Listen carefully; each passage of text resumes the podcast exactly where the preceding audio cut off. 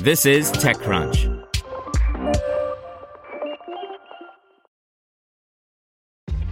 This episode is brought to you by ShipStation. You know, some things take a lot of work, like sending little robots to far off distant planets. And just as that's challenging, so too is running a successful e commerce business, especially when there's so much to do. So I want to introduce you all to ShipStation. Now, I love using ShipStation because of its easy to use dashboard, which makes managing orders and printing labels a breeze and super smooth. Oh, and the customer service is just out of this world. It's exactly what you need to help grow your business. Sign up for your free 60-day trial at shipstation.com slash technews. That's shipstation.com slash technews. This podcast is supported by Tools and Weapons, the podcast hosted by Microsoft Vice Chair and President Brad Smith. Each episode features insight you won't find anywhere else from the center of the conversation surrounding emerging technologies like AI. Right now in the podcast, you can hear a special episode where Brad Smith lays out Microsoft's vision for a vibrant marketplace driving the new AI economy.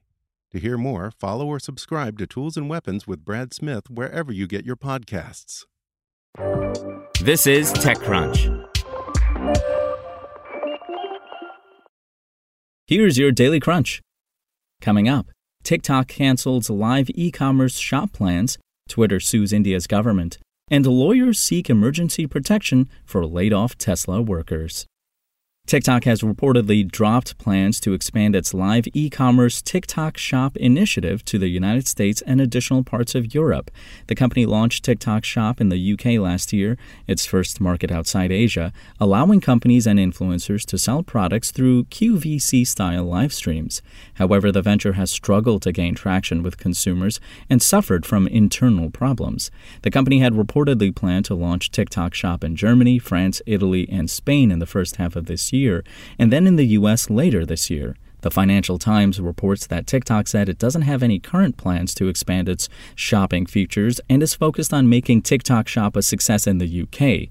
TikTok did not respond to TechCrunch's request for comment.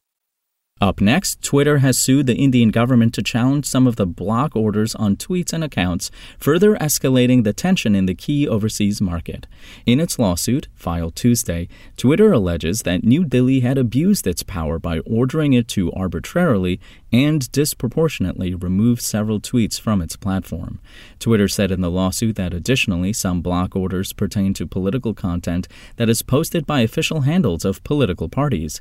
The company also alleged that New Delhi threatened to open criminal proceedings against its chief compliance officer in India if the company didn't comply with orders. The lawsuit follows a rough year and a half for Twitter in India, where it has been asked to take down hundreds of accounts and tweets, many of which critics argue were objectionable only because they denounce the Indian government's policies and Prime Minister Narendra Modi and lawyers representing two former Tesla employees who were terminated in mid June have filed an emergency motion asking a judge to prohibit the EV automaker from forcing workers to sign releases in exchange for less severance than federal law provides.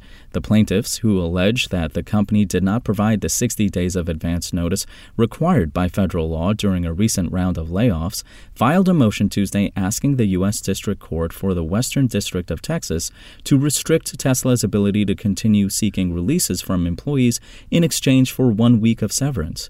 According to the complaint, John Lynch and Daxton Hartsfield were let go mid June from Tesla's Gigafactory 2 in Sparks, Nevada, along with more than 500 other employees.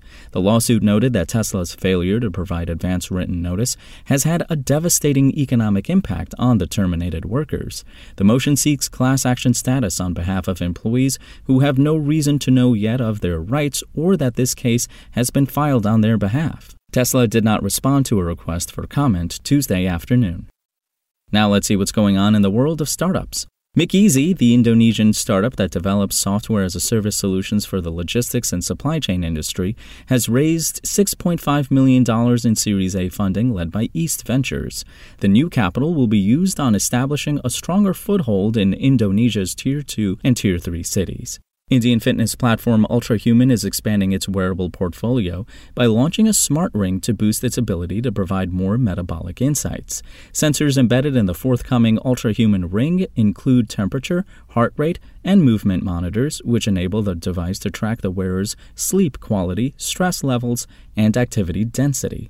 And UK based Oxford Quantum Circuits is announcing $47 million in funding to fuel the growth of its own contribution to quantum computing, a patented 3D processor architecture it calls Coaxmon. OQC says that this Series A is the largest to date for a UK based quantum computing startup. That's all for today. For more from TechCrunch, go to TechCrunch.com. Spoken Layer. To hear everything you need to know about the week's top stories in tech from the people who wrote them, check out the TechCrunch podcast, hosted by me, TechCrunch managing editor Darrell Etherington. Each week, we go in depth on two or three of the week's top stories from in and around the startup ecosystem. And I'll be joined by the TechCrunch experts who covered them. They tell us why the news is so important and what they think matters most to you, our listeners, whether you're just interested in tech or that's where you make your living. New episodes drop every Saturday morning, so be sure to subscribe to the TechCrunch podcast wherever you listen to podcasts.